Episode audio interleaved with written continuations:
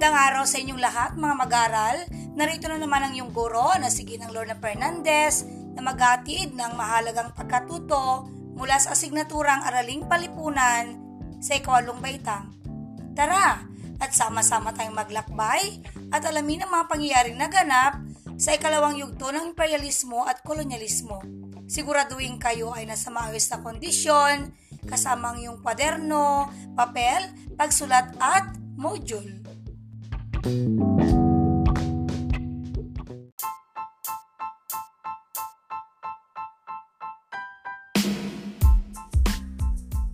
ang ating aralin ay tungkol sa ikalawang yugto ng imperialismo at kolonyalismo.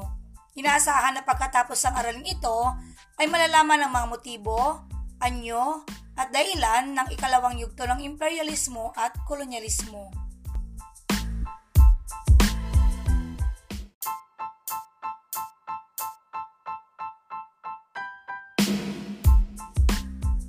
Ngunit bago tayo magsimula sa aralin, tignan nga natin kung matatandaan pa ninyo ang mga mahalagang revolusyon na naganap bago ang ikalawang yugto ng imperialismo at kolonyalismo.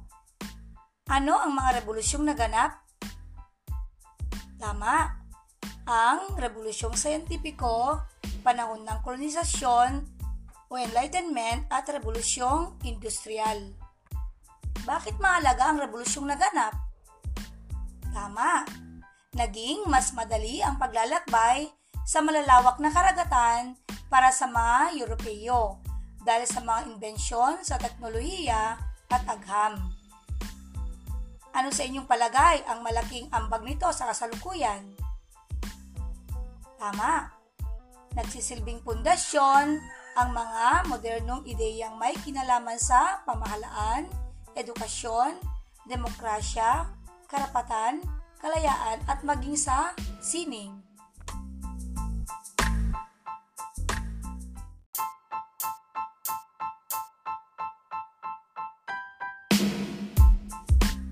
Sa panahon ng eksplorasyon, matatandaan ng mga makapangyariang bansa sa Europa ay nagtatag ng mga imperyo sa bayong dagat.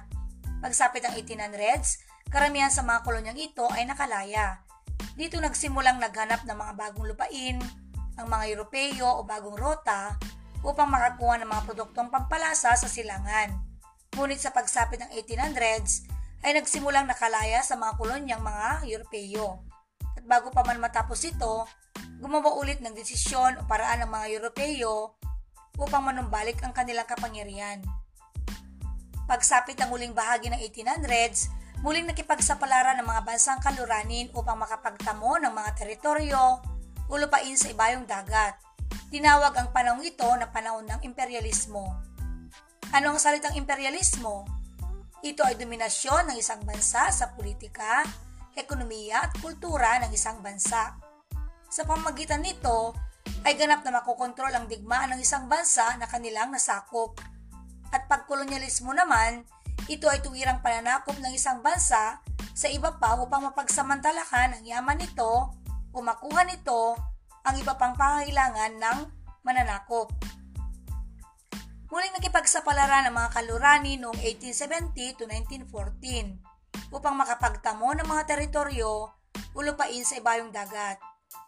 Dito ay nagsimula na silang magpalawak ng kanilang imperyo lalo na sa Afrika na mas malapit sa kanilang kontinente at ang panahong ito ay panahon ng imperialismo Katulad ng iba pang kaganapan sa kasaysayan, ang bagong imperialismo ay pumasok dahil sa pagsama-sama ng iba't ibang salik.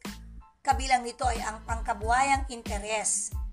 Nais ng mga pangyariang bansa na may sakatuparan ng bagong pamilihan, makakuha ng likas na yaman at pagkakaroon ng bagong lupain. Ang imperialismo ay naglalayong kontrolin ang political aspect ng isang bansa. Sa bawat lupang masasakop nila, ay kailangan nilang magkaroon ng daungan para doon i-deliver ang mga produkto na kanilang kinakalakan. Layunin ding makadiyos at makatao. Marami sa mga taong kaluranin ang maaari nakaramdam ng tunay na malasakit sa mga tao sa ibayong dagat at dahil dito ay naniniwala ang mga misyonero, mga doktor at mga kolonyal na may katungkulan na ikalat ang mga biyaya ng kanluraning sibilisasyon Layunin nila na ikalat ang relihiyon na Kristyanismo at ipakita ang pagiging isang makatao. Maraming anyo ang imperialismo, gaya ng kolonya, protectorates at spheres of influence. Ang kolonya ay sakop na lupain ng isang bansa. Pag protectorates ay isang sistema ng mga lokal na pinuno ay nananatili sa lugar ngunit ang mga ito ay umaasang tatanggapin ang mga payo ng mga Europeo sa larangan ng kalakalan o mga gawaing pang misyonero. Ang spheres of influence naman ay isang bahagi ng lupain kontrolado ng mas malakas na bansa na may eksklusibong karapatan dito.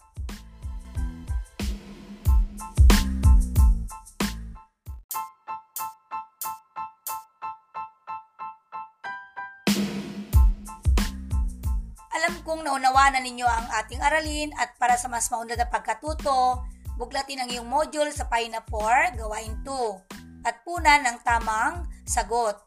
Sa pangalawa, ibigay din ang motibo ng imperialismo. Bibigyan ko kayo ng limang minuto upang tapusin ang pagsagot.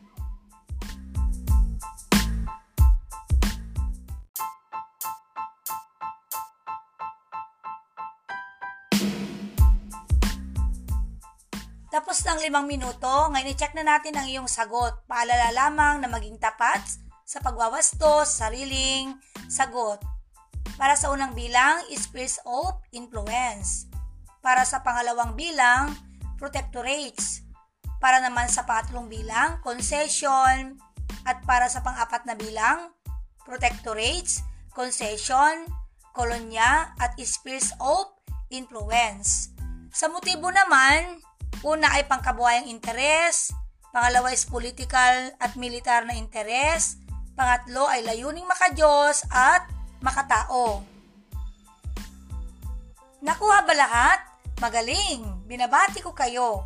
Kung hindi naman at mayroon kayong katanungan, huwag mag-alala. Maaari ninyo akong tanungin sa pamagitan ng pag-chat sa group chat o kaya naman sa pagte-text upang malaman ko ang dapat pang palalimin sa ating aralin.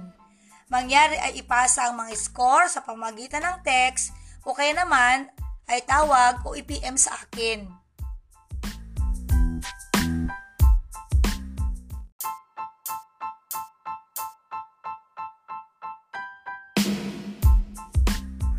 Nalaman ninyo na maraming pagbabago ang ibinunga ng kolonisasyon sa lupaing sakop pagbabagong pampolitikal, pang-ekonomiya, panlipunan at pang-kultura. Naging saniri nito ng pagkasira ng kulturang katutubo sa ibang bahagi ng kolonya dahil sa pananaig ng impluensyang kaluranin. Para sa karagdagang gawain, muli balikan ang ikalawang yugto ng imperialismo at sagutin ang tanong na ito. Bakit matagumpay ang imperialismo ng mga batas sa Europe? Hintayin ko ang kasagutan sa susunod na araw.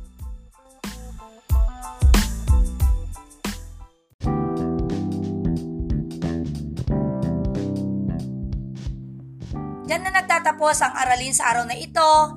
Naniniwala akong kayo aking nagabayan at nabigyan ng patnubay. Umaasa ako na sa susunod ay sasamahan ninyo muli ako para sa ating pag-aaral. Muli, ako ang iyong guro sa Araling Palipunan, Lorna Fernandez, nagsasabing, mag-aral ng mabuti para sa ating maningning na kinabukasan.